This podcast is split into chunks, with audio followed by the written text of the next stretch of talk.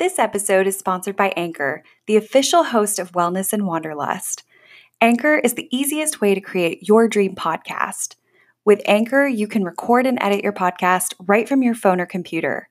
Anchor will then distribute your podcast for you so it can be heard on Spotify, Apple Podcasts, and other popular podcast apps. You can even make money from your podcast using Anchor.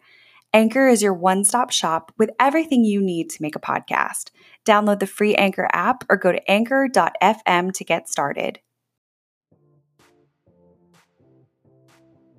Welcome to the Wellness and Wanderlust podcast.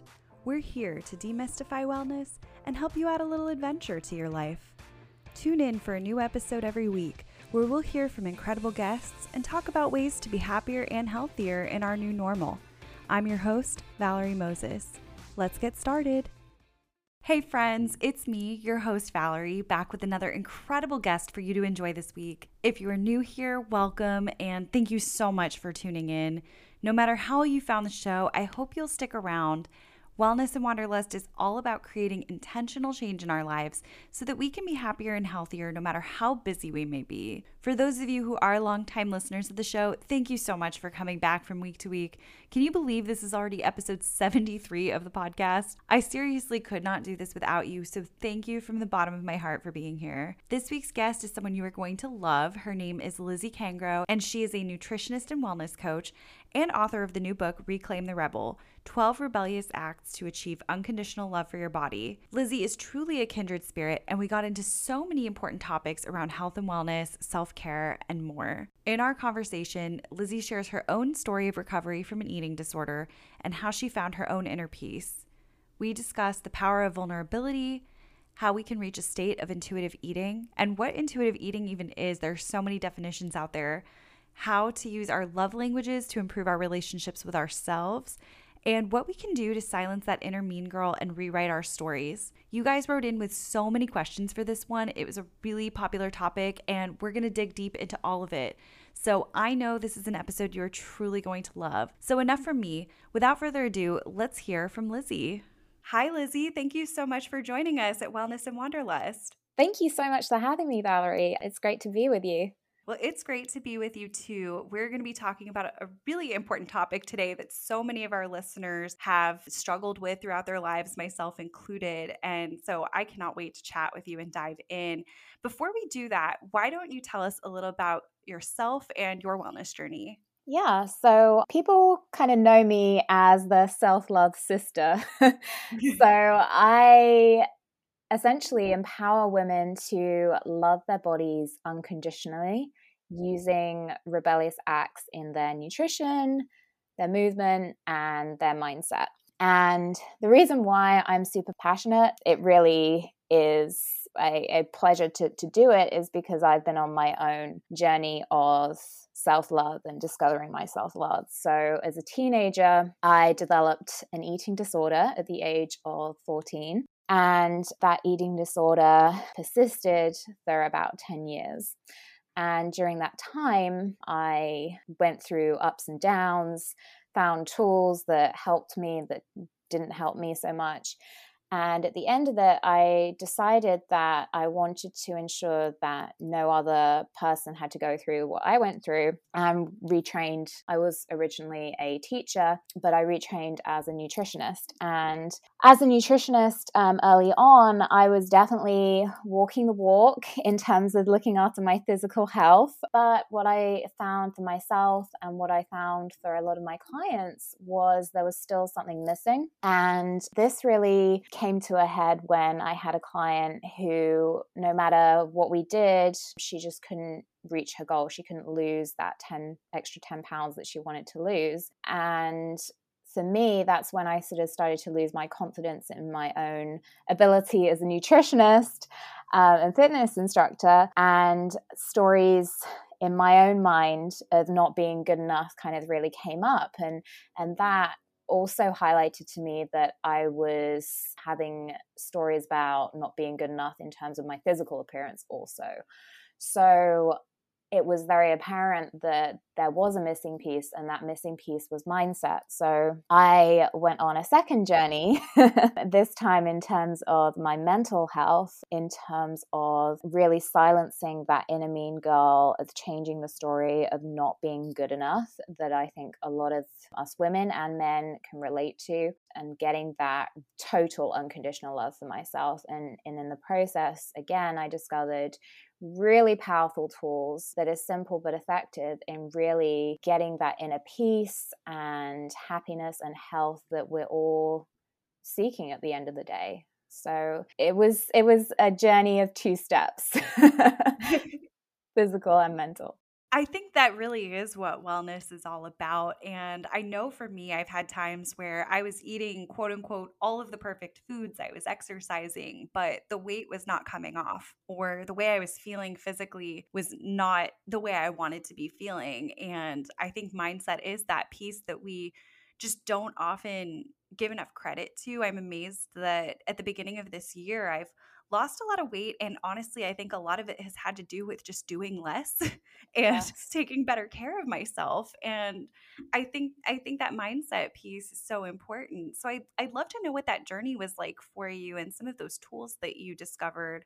Yeah, and I think you're 100% right. And what is so beautiful is that despite the mindset piece being kind of somewhat neglected, I feel like I'm seeing more and more being a tool that even you know the large diet companies are starting to use it like Noom is starting to kind of bring in the psychological piece. And whilst i would never endorse a specific diet i think it is becoming more acknowledged. But what i found is you know keeping it super simple is is definitely the way to go. And one of the biggest tools for me was actually just being aware of that inner mean girl that I was speaking about, actually kind of being conscious of the beliefs that I was holding against myself, the not good enoughs, the perfectionist tendencies, the shame, the judgment. And once I had that awareness and that kind of attention on it, I could then shift the stories to something that was more empowering and aligned to what I wanted to believe because at the end of the day, we can choose our thoughts. We can choose what we want to believe. I did a reel on this the other day. It's kind of like when you wake up in the morning and you're choosing what clothes you want to wear and you're sort of sifting through the clothes. It's kind of almost like that. You get to sift through your thought process and your thoughts and, and go, ah, that one fits me today. I I want to try that on. And if we're aware of the negative beliefs and we're able to change those to more empowering ones, we can then choose those empowering thoughts consistently to build more love for ourselves. And, and really it is a matter of consistency with with these things as well as keeping it super simple as you say I completely agree. I think that consistency to make that a habit, you know, to make self-love a habit is something that we we don't often think of, but I really I really do believe in that awareness as well. There are so many things that we just think are normal that that we think we we have so many thoughts every single day that they seem like second nature to us and then when we really dive deep into them and when I've thought about some of the things I've told myself over the years when you really think objectively about it, you know that it's not true what you're telling yourself, but you're saying it to yourself all day. And I ex- especially experience a lot of that imposter syndrome. Mm. That's something that I have to kind of remind myself constantly. And being aware of that was the first step, and knowing that actually I'm not a fraud. Absolutely. And I think the more that we're aware of it and the more that we kind of share this, the more we don't feel like we're alone.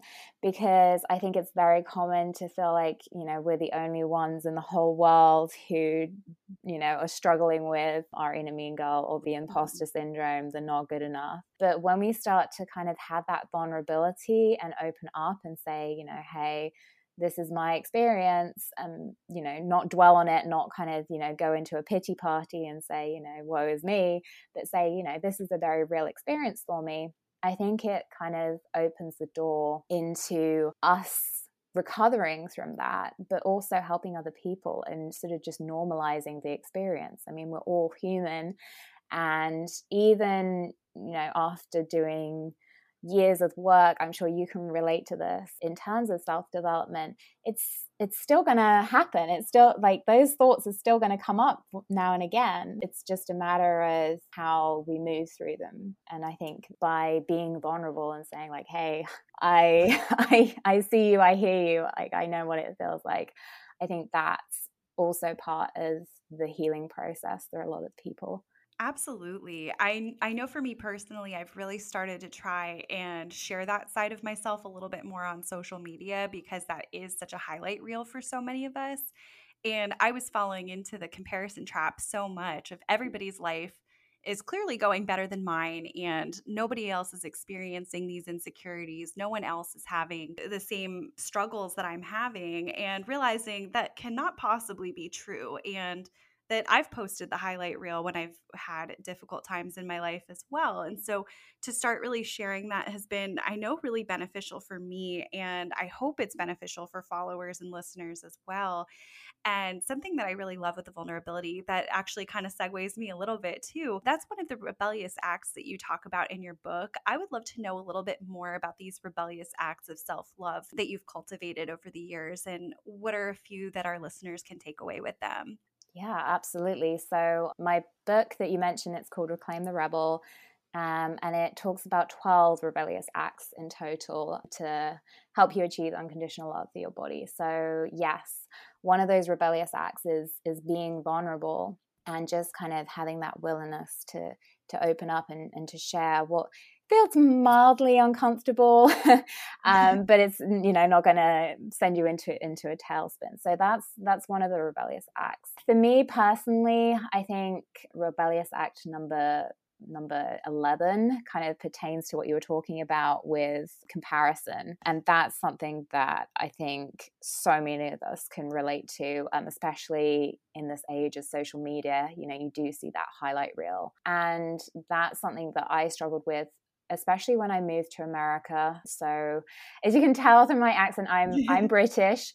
Um, and I came over to the US about three years ago and specifically moved to California, where everybody is very tanned and got that sun kissed glow. And I am very pale, I, I am fair skinned. And I got into comparison about that and became very, very self conscious. And as a result, I would try and hide my natural skin tone with with tans and I was spending a lot of money trying to be something that I'm not. Um, and I think a lot of people can relate to that, not necessarily in terms of getting a tan, but in terms of diet products, in terms of exercise, in terms of beauty products, even. So, what I did, um, my kind of aha moment was when the pandemic hit and the salons mm-hmm. closed. And I mentioned this in my book. I, I go into detail about this story.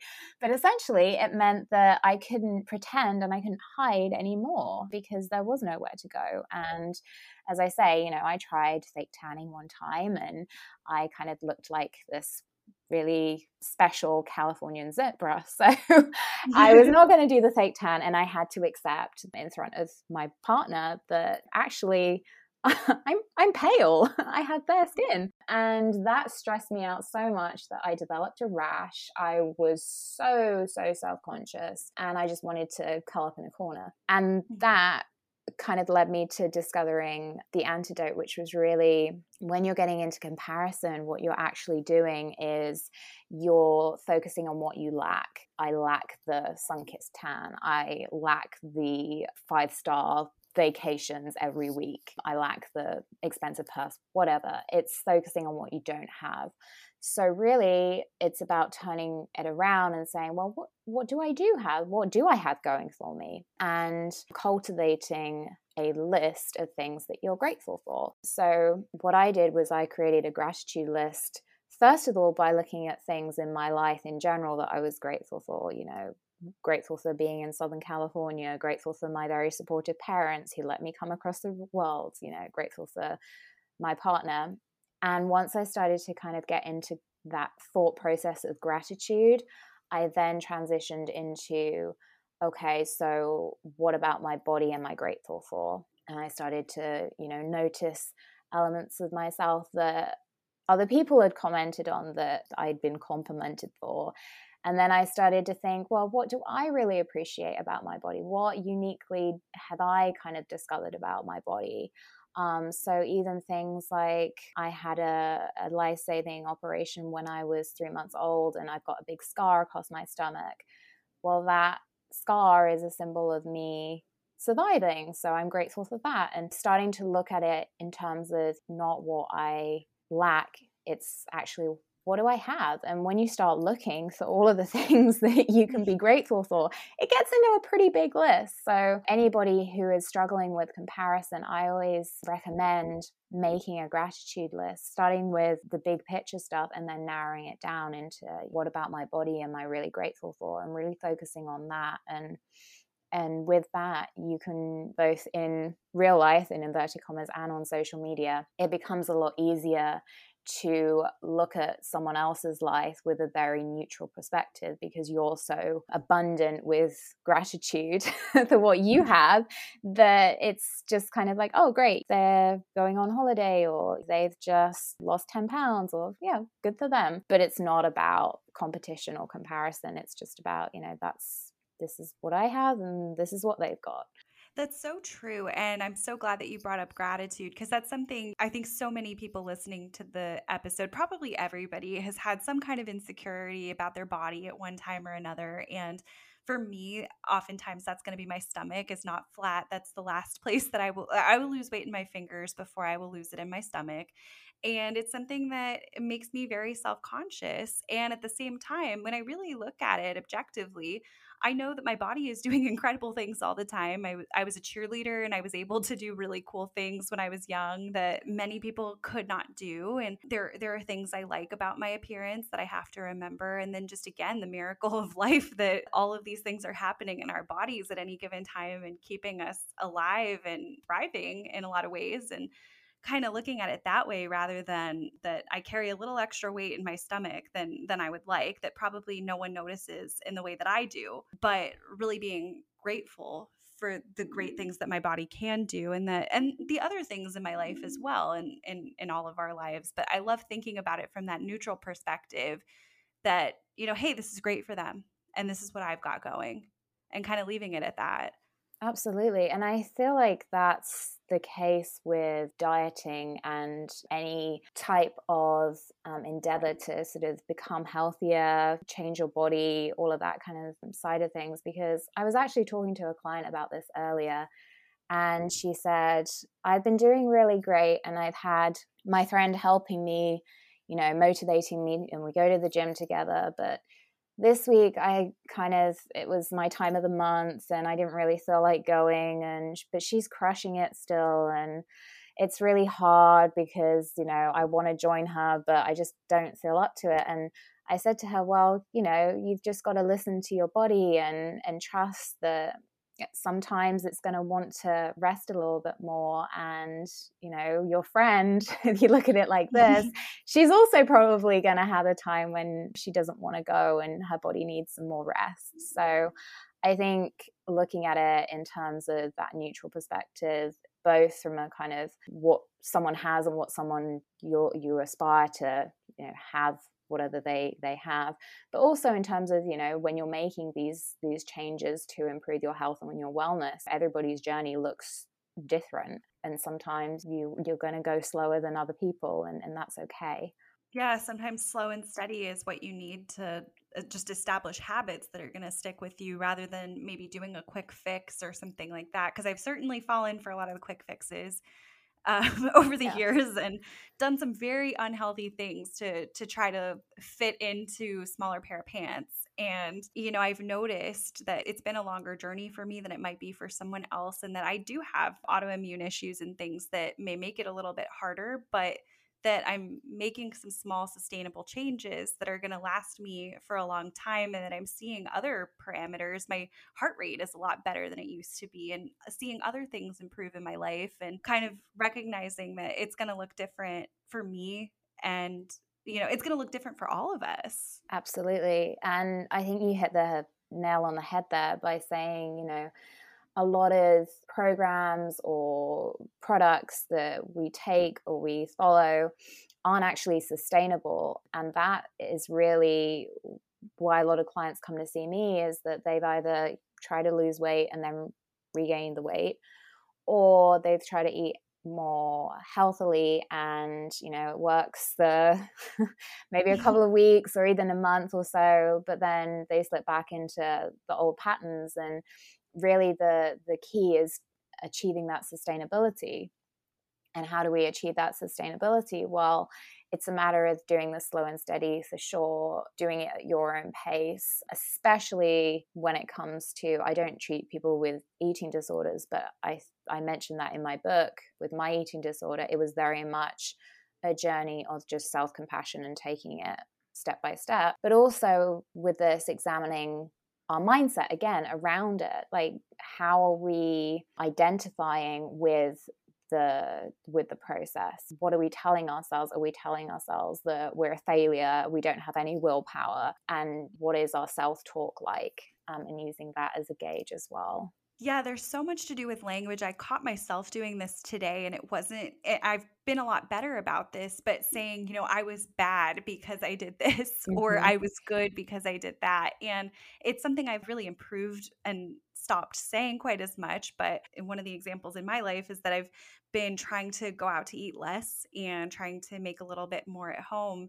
Mm-hmm. And I went out for lunch today at a place I hadn't been all year because I've been wanting to go. And I had said, you know, I was bad and I picked up lunch. And I'm thinking, it really wasn't a bad it, there was nothing inherently bad about it and actually it was great and i really enjoyed it but we we say these words and we think it doesn't really affect us but it's so deeply ingrained into us Absolutely. And that's kind of funny that you mentioned the word try as well. I talk to my clients about try and I I sometimes put it in word jail as well because that kind of goes back to to consistency. And I think that can be a frustration to some people because the energy of trying is so forced there's so much effort involved in in trying just like you know good and bad feels like there's some sort of moral value to our behaviors or like our food choices. And so, what I try and encourage is just kind of almost make like an, a Nike ad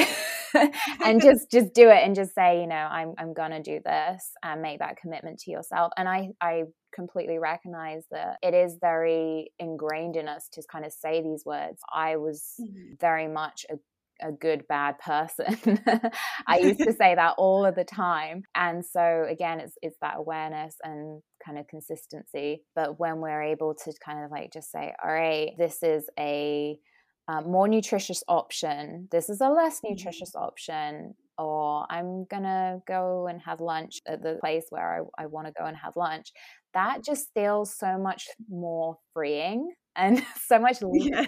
just lighter than the kind of like effortful you know try and go bad and and, and that just that takes time I, I feel that's definitely something that i had to spend a long time just kind of rewiring my subconscious because at the end of the day it's not just our conscious at work when we're talking about our health and wellness it's our subconscious and and really our subconscious is 90% of what we do it's the conscious layer is is just the tip of the iceberg the subconscious is mm-hmm. really at work. So hacking into that and rewiring the subconscious is is huge but it also takes time.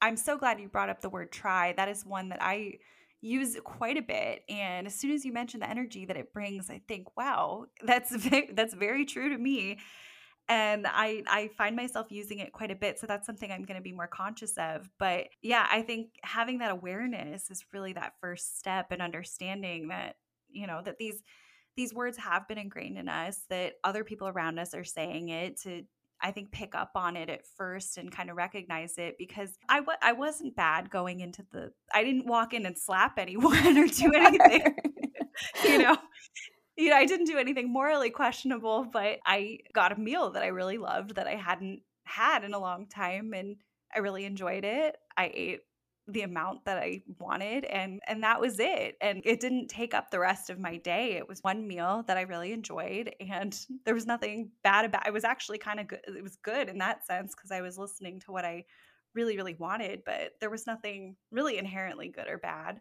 Yeah, and uh, I love that you were just like, yeah, well, I was trusting my my body. My body was like, yeah. yes, I I would like this very much. Um, which goes back to kind of what we were saying, which is awesome definitely and eh, so i really i really love this focus on the words that we're saying to ourselves it's something that you know in your book you have a lot of different journaling exercises as well that i think are really helpful for this i have started to experiment a little bit with kind of journaling a little bit from my future self and have found that to be very helpful and i could kind of relate that to a couple of the steps i almost think of these two rebellious acts as two sides of the same coin in a way but living your life backward and rewriting your story. Can you talk a little bit more about those and kind of how we can do those?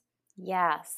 So I purposely put those two rebellious acts at the start because I feel like those are probably the most impactful. And I got introduced to the rebellious act of living your life backwards by a former mentor and he calls it his be do have model. But essentially, it involves coming from a place of your identity as opposed to your behaviors. So, what I mean by that is when you are looking to achieve something, a health and wellness goal, a financial goal, a relationship goal, anything, it's actually examining who you are being, your identity and your story is attached to that identity first and living from a place of the person who already has what you want as opposed to trying to do all the behaviors to get you to your goals. So that is the living your life backwards part. So, for example, somebody who wishes to, let's give the example of wanting to eat healthily. And what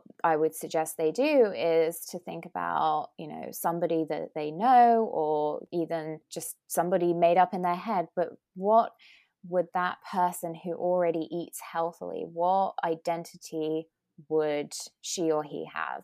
So they would probably say to themselves, I'm somebody who eats healthily.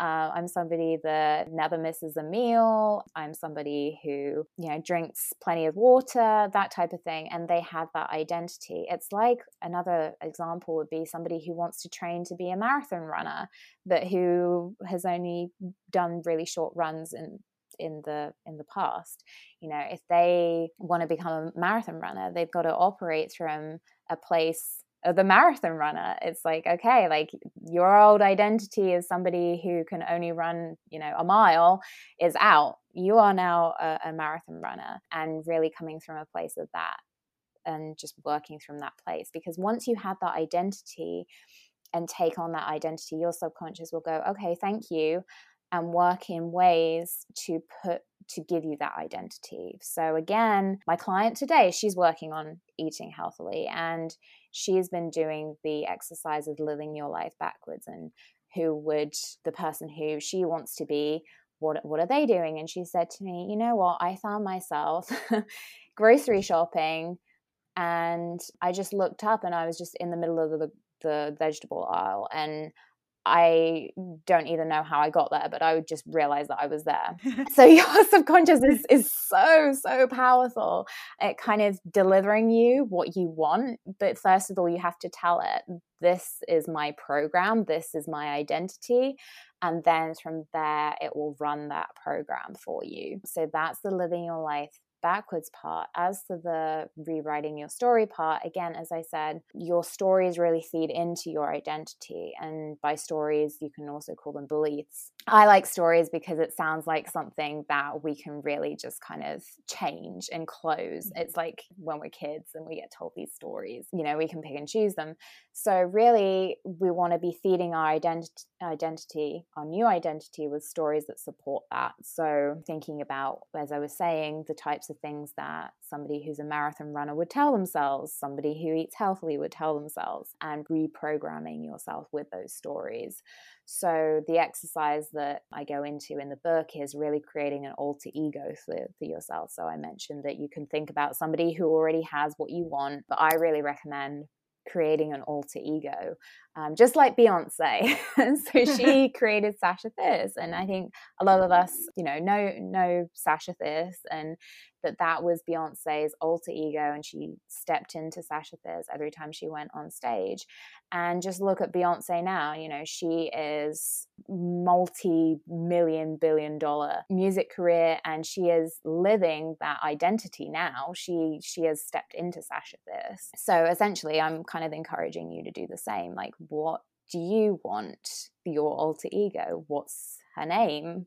what does she do in the morning? What does she wear? What stories is she telling herself? How does she feel when she looks in the mirror? And really starting to live from a place and embody that alter ego. So, for example, I created an alter ego at the start of my journey to achieving unconditional love for her body.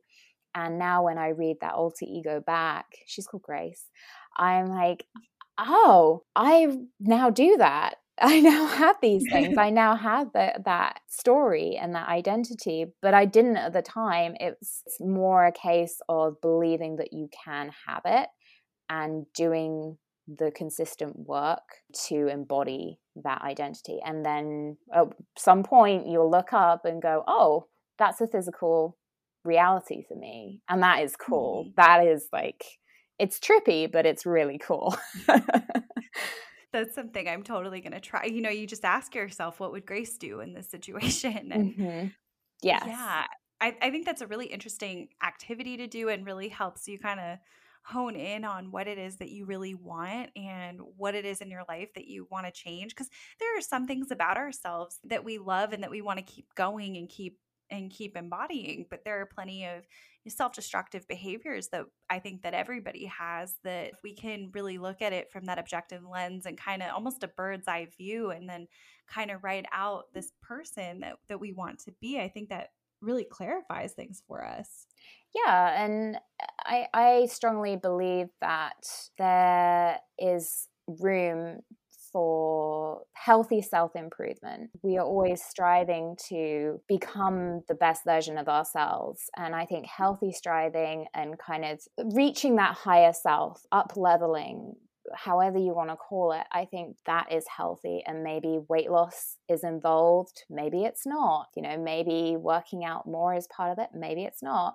It's really what works for you. And going back to that question of is it aligned to having unconditional love for my body?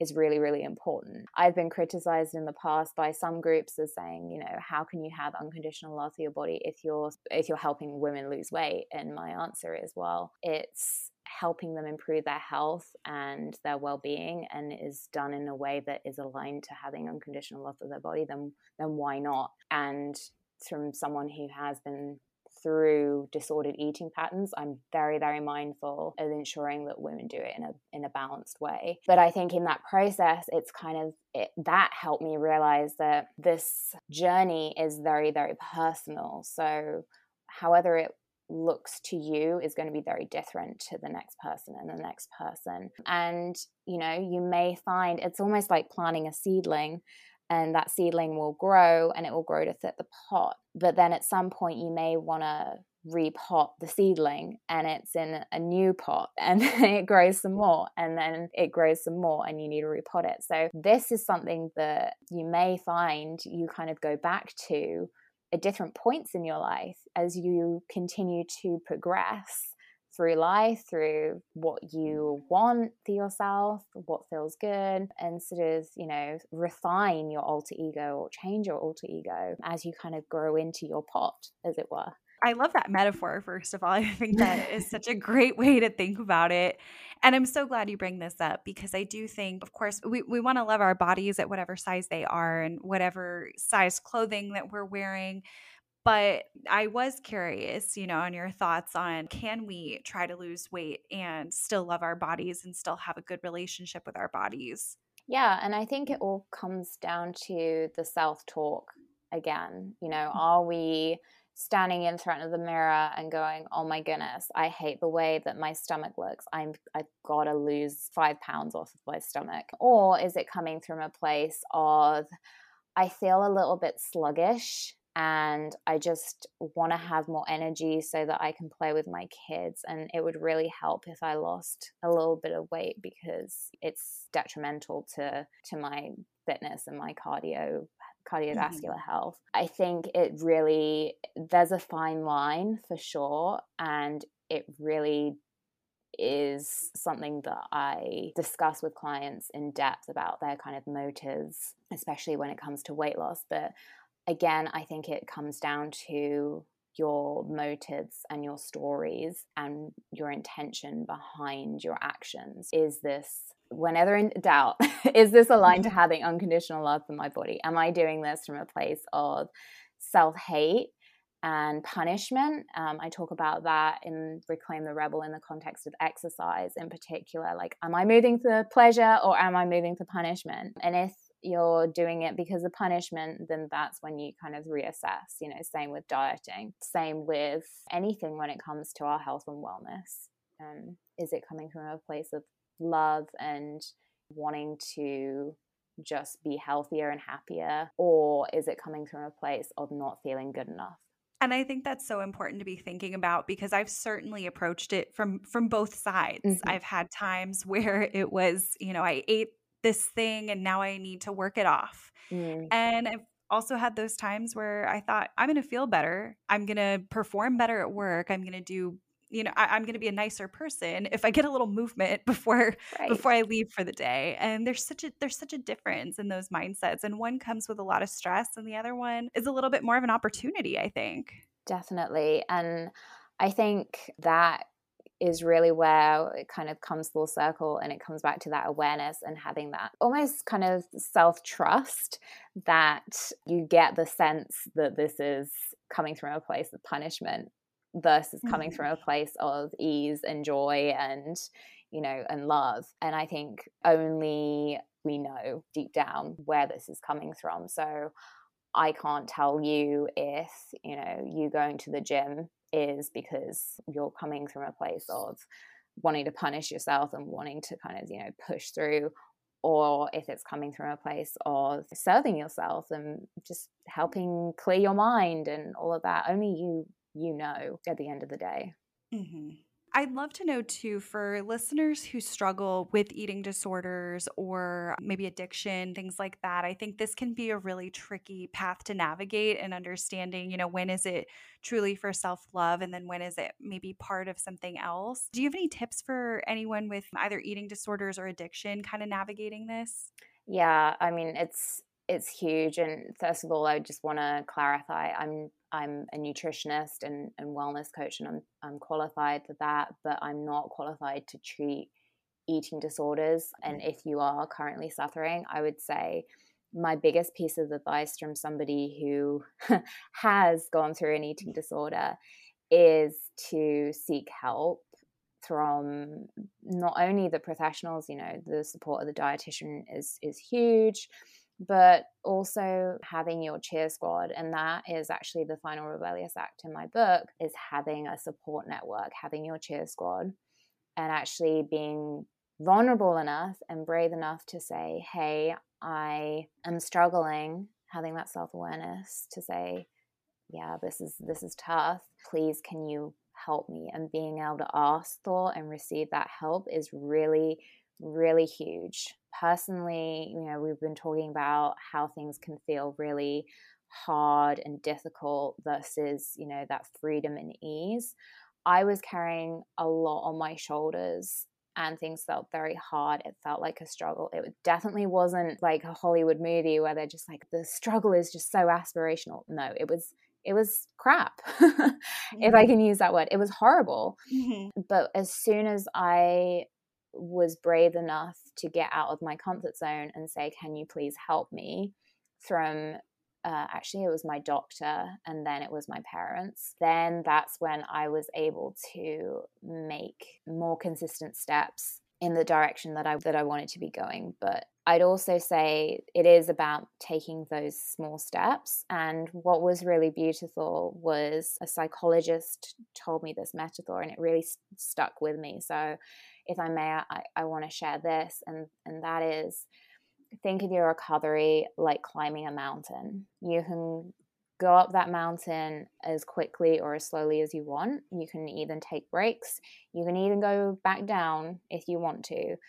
But when you get to the top of that mountain, the view from the top is just going to be so incredible and you're going to be so proud of what you have achieved for yourself and you know you'll be able to see your life from a whole different perspective and i think that really kind of gave myself the permission to take my journey as quickly or as slowly as I wanted. It gave me the self compassion to be like, well, this week maybe didn't go as well as I had hoped.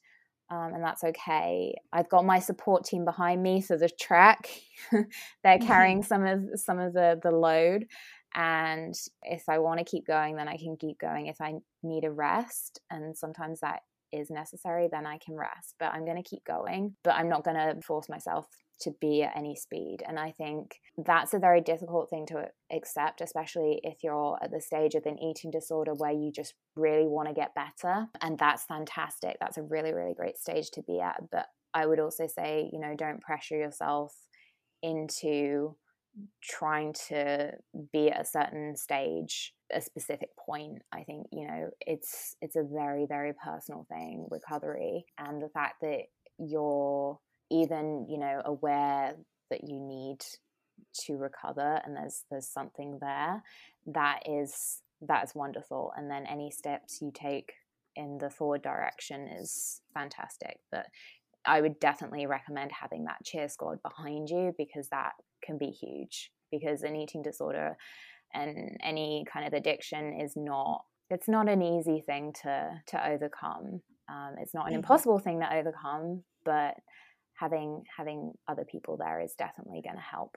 Definitely and i really love that metaphor. I think that's so beautiful and something that kind of gets you thinking a little bit more about what's to come and to know that there is hope and I think also acknowledging that, yes, it's hard and that having people around you who can be that support system, that cheer squad, I think that does take some of the pressure off and that does allow us to practice some of that vulnerability. And I think it's so important to have people by your side going through anything. And I really love that step. Yeah. And uh, I think what's interesting for me as well is that, you know, since especially in my book has been published, I've had parents come to me and say, Hey, my daughter is currently going through an eating disorder. What resources and advice can you give? And, you know, that's wonderful that people are kind of reaching out and saying, I want to be part of their cheer mm-hmm. squad. And really, honestly, I remember being deep into my illness and feeling like the world was against me. But in fact, you know, there's a lot of people out there who really want to help and be that support. So it's interesting for me to see both sides of the coin, sort of from the perspective of the past and actually being in it. Um, and mm. now being kind of on the outside and the caregivers and and people around um, the person going through it, you know, really wanting to to provide that support. So yeah, that's something that has surprised me through throughout my life on a lot of different things that have gone on where I didn't realize that people really are, you know, your friends want to support you, your family wants to support you in most situations. I mean, not unfortunately not for everybody, but in a lot of situations you're you know, you do have people out there that care, that want to know how they can help, and they just don't know how. And to know that they are out there and that you do have these support systems, because I've had so many times I've felt so alone in a situation. And once I've talked about it with someone, I realized I have friends, I have people that, you know, I do have a cheer squad, and I do have people that are rooting for this situation to get better. You just have to, I, I, think the scary thing is to reach out sometimes and ask, but I think that's so cool that you're seeing it from that side now. Yeah. And I, I think you're so right is, is that it is scary to just kind of take that step and just ask. And that's when I would say, you know, examine your stories around what it means to ask for help. Mm. You know, I always used to think that it was a weakness to ask for help um, and that I should do everything on my own, you know. Coming from a British family, it's kind of like, you know, keep calm and carry on, stiff upper lip mm-hmm. type thing. But actually, you know, I was like, is this true? You know, is it a weakness to actually say, hey, like, can I have some help, please? And I think there are a lot of stories around, you know, asking for help also you know trusting that people have good intentions i know that there can be kind of potential gaps in trust if somebody is like, well, you know, do they really have my best interests at heart? I kind of went through that a little bit as well. When my parents put me in hospital, I kind of thought that they were doing it for other reasons and I couldn't trust them. So, really examining that too. And I think once we kind of go through that process and sort of filter out the stories that again aren't serving us then it's kind of it threes the way to be like oh actually i do have my cheer squad and i can rely on them and I trust them and um, it's it's all going to be okay. And and and going through it with other people as well is just the most incredible thing because as you say you know once you start opening up other people start opening up and um, you build more connection with them i definitely experienced that kind of in two ways not only with my parents when I was going through my my tough time and and kind of really becoming close to them but also just through opening up finally after years why I wanted to be a nutritionist. There a long, long time I did not share that because I was afraid that people would judge me, that people wouldn't understand, that there would be, you know, questions and things that I can answer. But as soon as I opened up about having suffered from anorexia, I had so many people say, you know, oh, me too. I really struggled and or I knew this person who struggled and now they're also a dietitian and I think it's just such a wonderful thing when we can build those connections and kind of put our hands up and go, "Oh yeah, I'm with you on this." Like I share that experience or I share that mission of being able to help other people.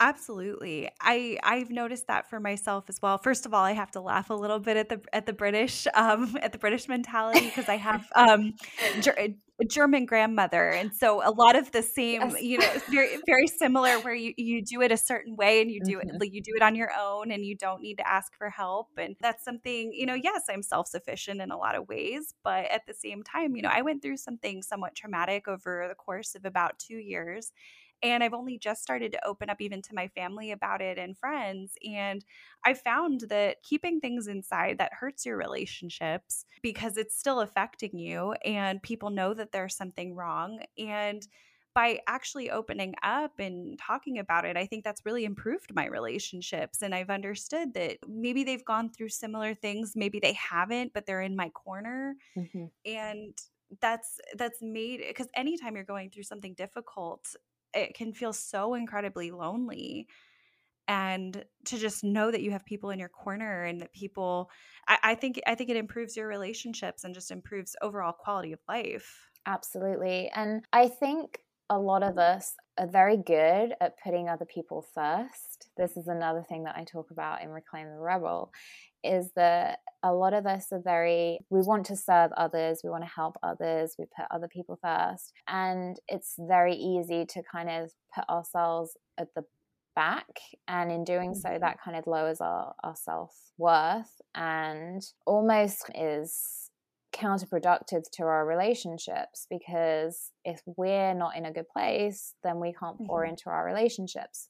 Whereas if we have this balance of being able to ask for help and receive it and also pour into other people then it's it's just i think more sustainable and balanced and healthy for for everybody and i can definitely relate that once i began to kind of be able to recognize my worth and had the confidence to be like oh yeah i am worth the time and being able to ask for help and all of those things that actually not only improved my health but it also improved my relationships for sure Definitely. And I, I, love how you approach that in the book, kind of approaching it from that, you know, the love languages and mm. treating yourself the way that you would want others to treat you.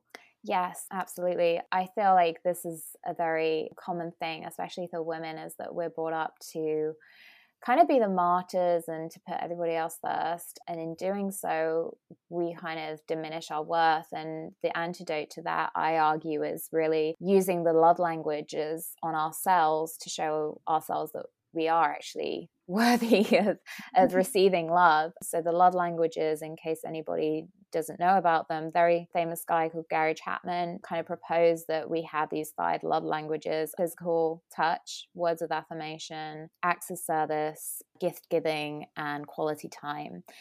And he says, like, if we can understand our love language and our partner's love language, our kind of primary love language that we communicate in, we can kind of deepen our own romantic relationships because we can kind of direct how we show our love to our partner in a way that they can receive easily. But then I kind of realized when I was reading this that we could kind of do that on ourselves. So my love primary love language is um, gift giving. I love gift giving. It makes perfect sense because Christmas is my absolute favorite.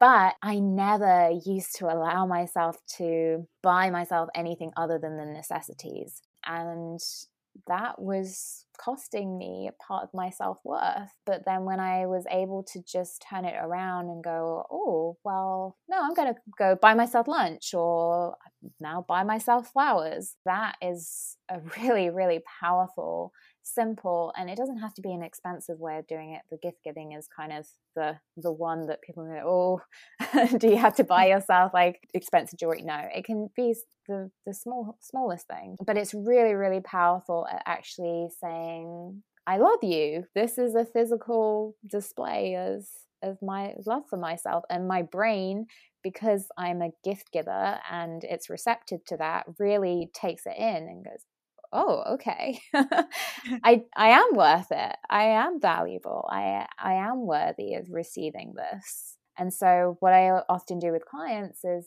i really work with them on their love language in terms of building their self-worth and, and helping them to prioritize themselves even when they have super busy lives because you know, we all have a lot going on, but it's really a matter of showing ourselves self worth. It's not a matter of being selfish and putting other people last or neglecting other people it's a matter of just building our own our own worth so that again we can kind of pour into those relationships and everybody benefits from that i think that's so important and to understand how it how, how our love languages play into our lives and where we can practice that self-care is so huge. And i think gift giving can be fantastic. I've sent myself flowers before and just how happy you are when they arrive. And for me one of i would say my love language is acts of service. And i cannot tell you how just taking the extra time to to organize something that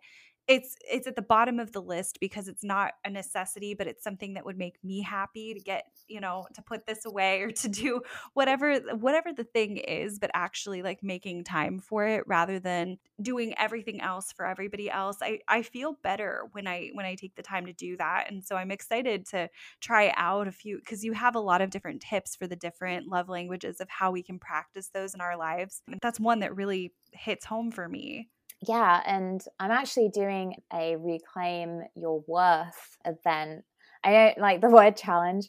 Um, it's like a five day event that I'm hosting at the end of February, February 28th to March 4th, where I'm actually going to be using the love languages with a group to help them boost their self worth, to really kind of like hone in the skill of using the love languages and how empowering that can feel and and actually how simple it can be and how it doesn't have to be at the cost to your to-do list but how we can easily incorporate it into our days and how fun it can be i think that's the whole point mm-hmm. really isn't it is actually like this whole like looking after ourselves and you know honoring our bodies and and feeling good it's it's fun it can be really yeah. really fun um, and so that's the whole point of, of what I'm going to be doing at the end of February is actually proving that it's super simple, it's sustainable, and it's fun. And at the end of the day, I think that was what I wanted to bring into not only when I when I wrote the book, but what it, I bring into what I do with people is to actually bring joy in into this whole area because I feel like over the years, there's a, been a lot of, I don't want to say um, negativity because it, it's not, but there's a, a lot of pressure and a lot of time and money wasted on things that don't feel good. So if we can make this fun and easy, then I think that's great. yeah. I love that because so often we do think of any type of personal development or self improvement as just being hard.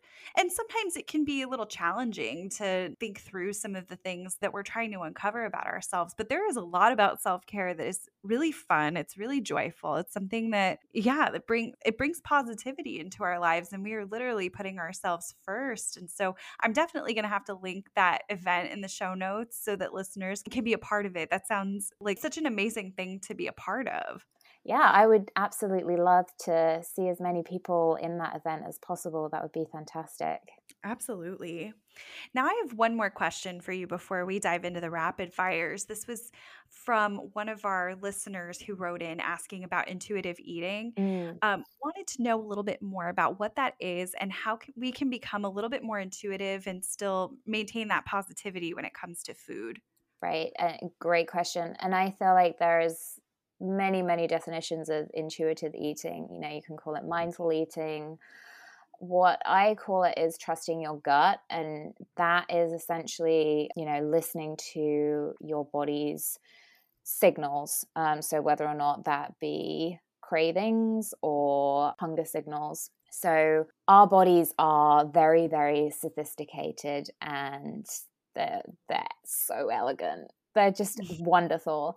And when we're able to tune into this elegant system and what it's telling us, then we're able to intuitively nourish our bodies. So, for example, I use this in the book, but it's a really good starting point is just tuning into our hunger signals. So, um, whenever you are wondering if you should eat something, then if you rate your hunger on a scale of one to 10, one being I'm absolutely starving, and 10 being like I am stuffed like a Thanksgiving turkey, you'll be able to see very quickly, you know, where your scale is because everybody's one to 10 scale will feel different. And this is what mm-hmm. I love mm-hmm. about it is that it's very personal. But I would say, please don't ever get to a one. Anything before a, between a one and a four, I would say that's definitely please eat something now. When you mm. start to get to a four, you're kind of like, oh, I'm kind of peckish. I could probably eat something. That's when to, you know, listen to your body and go, okay, I'm going to have something to eat and then stop when you reach kind of like a seven where you're sort of comfortably full. And the more you practice doing that, the more you will be able to trust your body and start to eat intuitively. There are a lot of different techniques out there, but that one's my favorite in terms of we all know, or most of us know, what hunger feels like. Our stomachs may be rumbling, we might feel a little bit lightheaded, we might get irritable. And so because of that the hunger scale is very very applicable to a lot of people but there's there's more that we can do in terms of you know intuitive eating it's, it's a whole spectrum so for example if our body is craving something sweet like chocolate, I think a lot of women can relate to this. I definitely crave chocolate, certainly at some points Me of the too. month. then that's our body actually telling us that we want to feel good um, because chocolate contains carbohydrates, like a fast release carbohydrate sugar, and carbohydrate creates serotonin, and serotonin is a neurotransmitter that helps us feel good. So, really, what we're looking for is to feel good. so, our bodies are, are doing the right thing, it's carrying out its functions. So, once we start to kind of tune into what we're craving, whether or not we're hungry, um, what types of food that we want, and really kind of learning about that. It's a kind of runaway process. The more we learn and, and listen and honor it, I think that's really, really important. You know, we can rate our hunger on a on the scale and go, oh, okay, you know, I'm a three. But if we ignore that, then that's not going to help us trust our bodies. It's very much a kind of listen to what your body is telling you and then honor it. You can learn to trust your body very, very quickly. And that in itself is very, very empowering. thinking of it in those terms makes it a little bit easier to figure out am I actually hungry or yeah, am I cra- am I craving chocolate because that certainly happens and yeah. sometimes I'll even ask myself, you know, I'm craving chocolate, I'm thinking would I want to eat like the same amount of broccoli right now? Or mm-hmm. something that, that I like, but that is it's gonna have maybe some more nutrients in it, or would I want to have a meal and right. if if I don't, if it's just the chocolate, it's probably a craving. Yeah. Probably not that hungry. I, I love that and and that's a really really cool way of thinking about it and that's actually reminded me that another tool that you can use is when you have got that craving you know in addition to thinking well would i have the same amount in broccoli you can also kind of say well i'm gonna have the chocolate but i'm gonna go and pause that for 30 minutes and I'm going to go mm-hmm. and do something else and not think about the chocolate, you know, uh, I'm going to go through a walk or I'm going to go write this email that I want to write. And then if after half an hour I'm still craving the chocolate, I'm going to have the chocolate. And by doing that, that's kind of still honoring a craving. And, you know, it's about portion control and all of those things too, but you're also providing a break in your habits. So rather than just kind of diving straight in and listening to your craving immediately and not thinking about it too much, you can kind of like take a pause on it and say well if it's mm-hmm. still there i can i can still have that that's okay or in half an hour i could go and have the, the same amount of broccoli you know that yes. There's there's a lot of really awesome tools available and i think again however you want to personalize it it can be kind of fun and you know i've had clients put up a big red stop sign in their mind whenever mm-hmm. they thought about binging on a whole container of cookies for example and when they see the stop sign they'll put the container down and walk away and really tune into their body and do some sort of meditation or go through a walk and sort of get back into their body as opposed to their mind there's so many different ways of kind of using this um, intuitive eating and and that's what i actually really really love because it's not a prescriptive diet that tells mm-hmm. you you need to do this, you need to do that. It's just a whole toolbox of suggestions. I love that because you really are just empowering yourself to understand your body a little bit better. That was something, you know, as a kid, I always, it was the thing when I was in school. I remember they would talk about this is how you know if you have to go to the bathroom, or this is how you know Uh, whatever but they didn't talk really about hunger and i remember thinking about that as a kid and i would eat every single snack but eh, did i actually you know was i actually hungry for it or not? And it's something i've thought about a lot as an adult is that we we understand sometimes the physical cues but i think we often take a craving as hunger and sometimes the craving is is great to to follow through with and it's really worthwhile but sometimes it's really not and it, if we just go for that walk instead or take a shower or paint your nails and yeah. wait until they dry or something we we don't even want it anymore we just we're stressed out or trying to maybe mask a feeling or something else and certainly when i met that one uh, you know yes then nobody should talk to me but yeah, I think understanding that a little I think it's so empowering to know your body in that way and to to know that yes, I'm hungry, I need to have a meal or no, I'm not really hungry. I don't really need this whatever food or no i'm not i'm not starving but i would like this and in a half hour i'd still like this but kind of giving yourself that option and i think that takes away some of the negative self-talk and it just puts the decision in your hands a little more yeah and once you kind of have that empowerment oh my goodness you can have all the weight loss products put in your face or you know the you know instagram stories about like this these perfect lives and it won't affect you in the same way because you are truly in your body. You truly trust your own self and you feel like you're able to just honor who you are and what your body needs. You're treating your body like a like a amazing I don't know, Aston Martin, those are that's my dream car. You know, you you are saying like, wow, this is my incredible, incredibly complex but perfectly running elegant machine that I'm driving. No one else is driving it for me.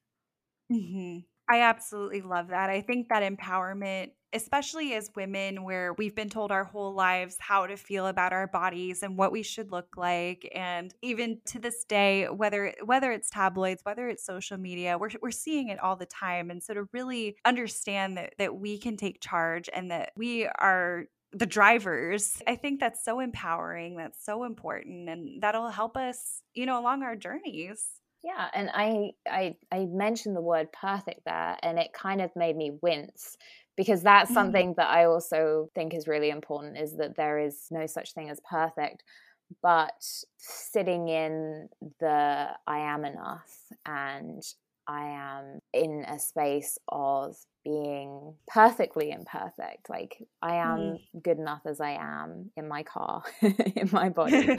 I think that's that's really what it's all about and how much time and energy and money are we going to save when we're in that place? Oh, yeah. I cannot tell you how many fad diets I tried over the years and how much time you spend it. We all know like how much time we spend looking in the mirrors and stressing out in our closets and saying the things to ourselves that imagine if we used that brain power for literally anything else and how amazing that would be. So I think these rebellious acts and everything that you've talked about, I think those are such great steps toward moving toward that. Thank you. I mean, I am just, it's a pleasure to be able to share them and to be able to help others with them. Definitely. Now, we're definitely going to talk about where listeners can find your book and connect with you. But before we do that, I'd like to get into just a few of our rapid fire questions so the listeners can get to know you a little more. Mm-hmm. Let's do it. All right. what is what is your top wellness tip? Oh, there are so many, but I feel like my top wellness tip is value your value. That really sticks with me. Yeah. Because as everything that we spoke about, once you know your self worth, know that your body is good enough as it is, then everything else just kind of falls into place. Absolutely. Now, where is your favorite travel destination? uh, I am so biased. So um, now that I live in California, my favorite travel destination is back home to England. We haven't been able to go in, I think it's almost two and a half years since I've been. So really looking forward to being able to go there just because of the people and the food. Not necessarily the weather, but definitely my favorite place to go visit. That's lovely. And I will say when I went to when I was in London, the first day I was there, the weather was beautiful. Oh, um, that's awesome. Yeah, I actually it was it was nicer it was nicer than I was it was July um the year that I went and it was way nicer than it was in Florida. that's amazing. yeah, I, th- I think it was raining here. yes. Yeah, I get good luck on these trips because Seattle, too, everybody told me it would rain the whole time. Beautiful the whole time. We did get a little rain in England the next couple of days, but the first day, absolutely beautiful weather. Wow. Oh my goodness. Yeah. Uh, you definitely got a good good travel omen for sure. Yes.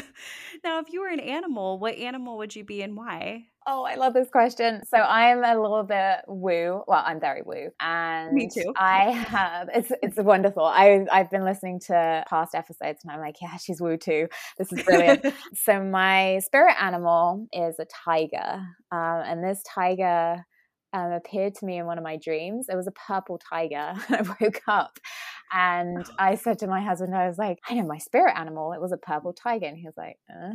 And I was trying to explain it all to him. And he was just like, okay, cool. Nice. I'm, I'm, really happy for you.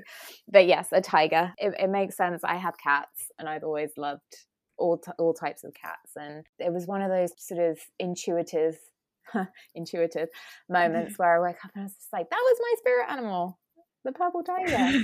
so yeah.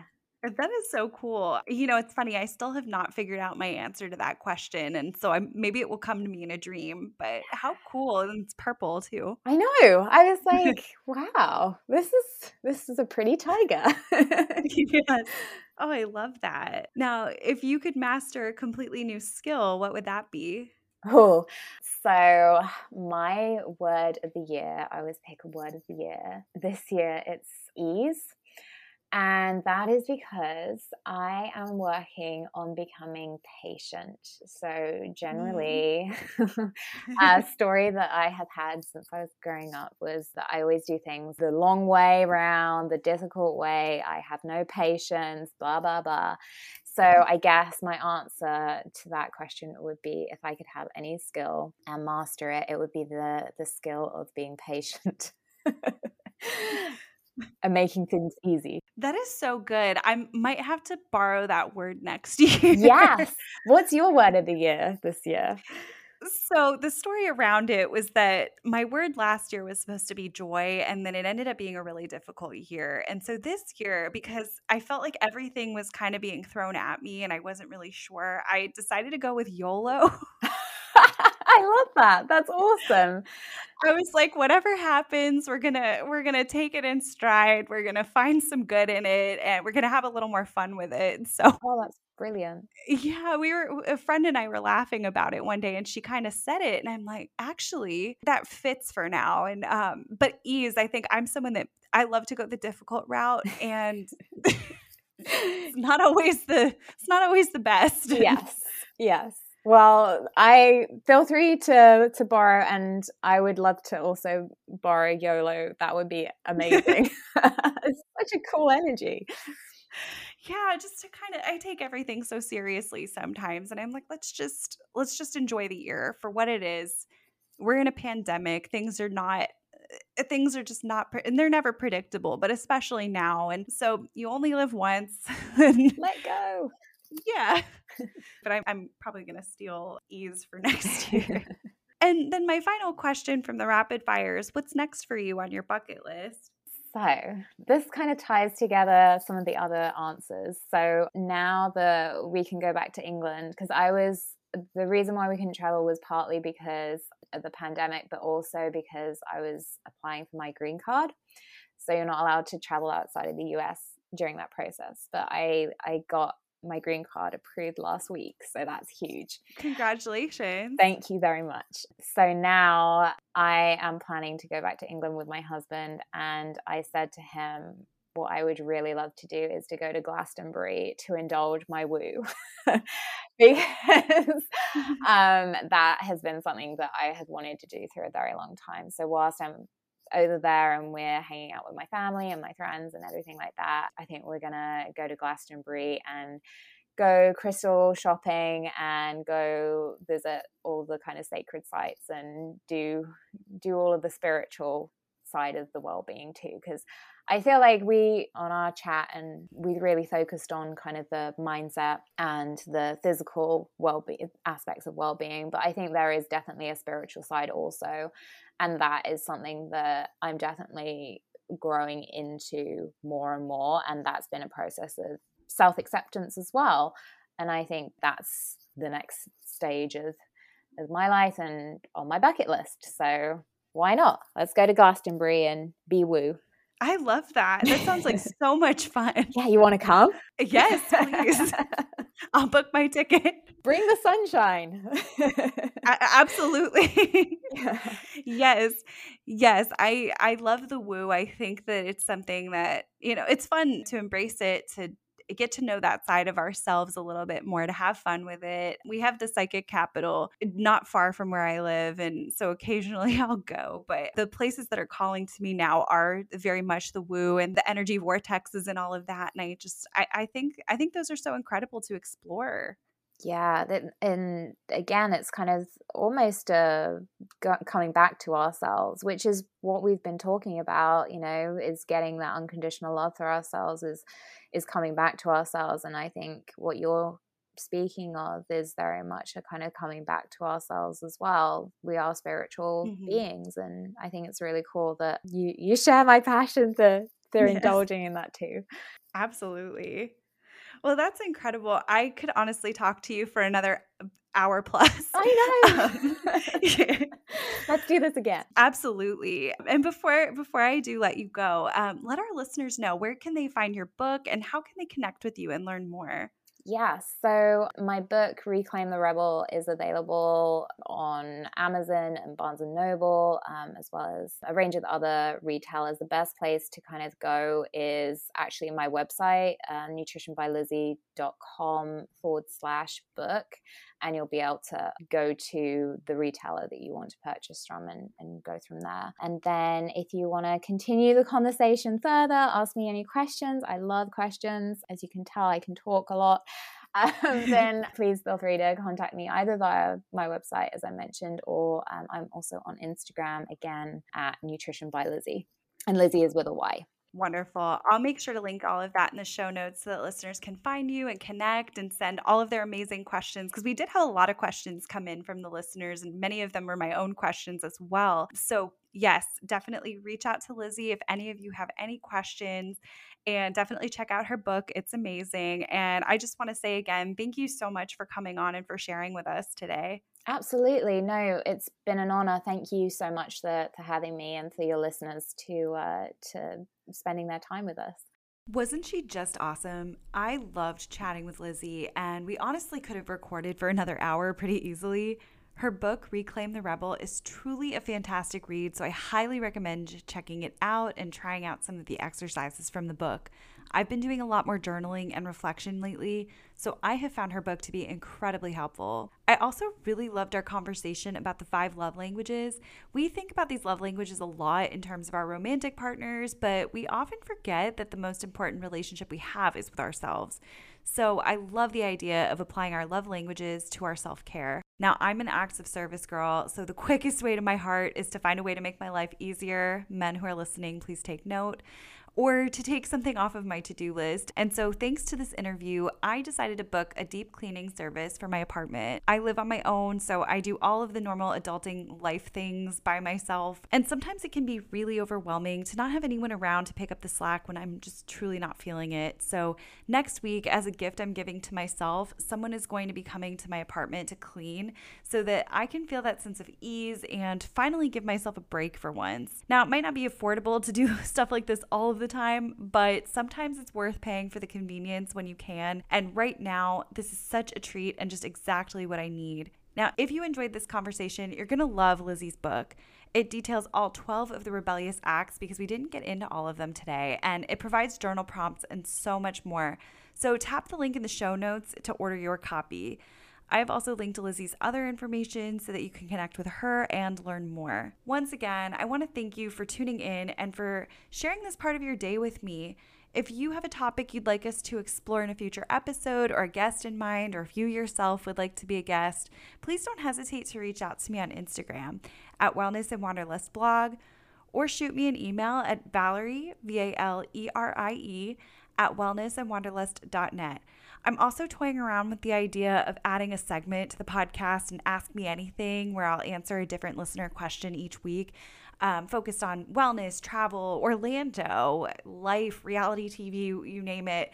So, if you're interested in that, if you'd like me to pursue that a little bit more for the show, you can reach out to me also on Instagram or by email with your question for a chance to be featured, and I can keep all of that anonymous as well. Now, one of the best ways that you can lend your support to the show, I say this every single week, but it is so true is to leave a rating and review on Apple Podcasts or whatever app you're tuning in from.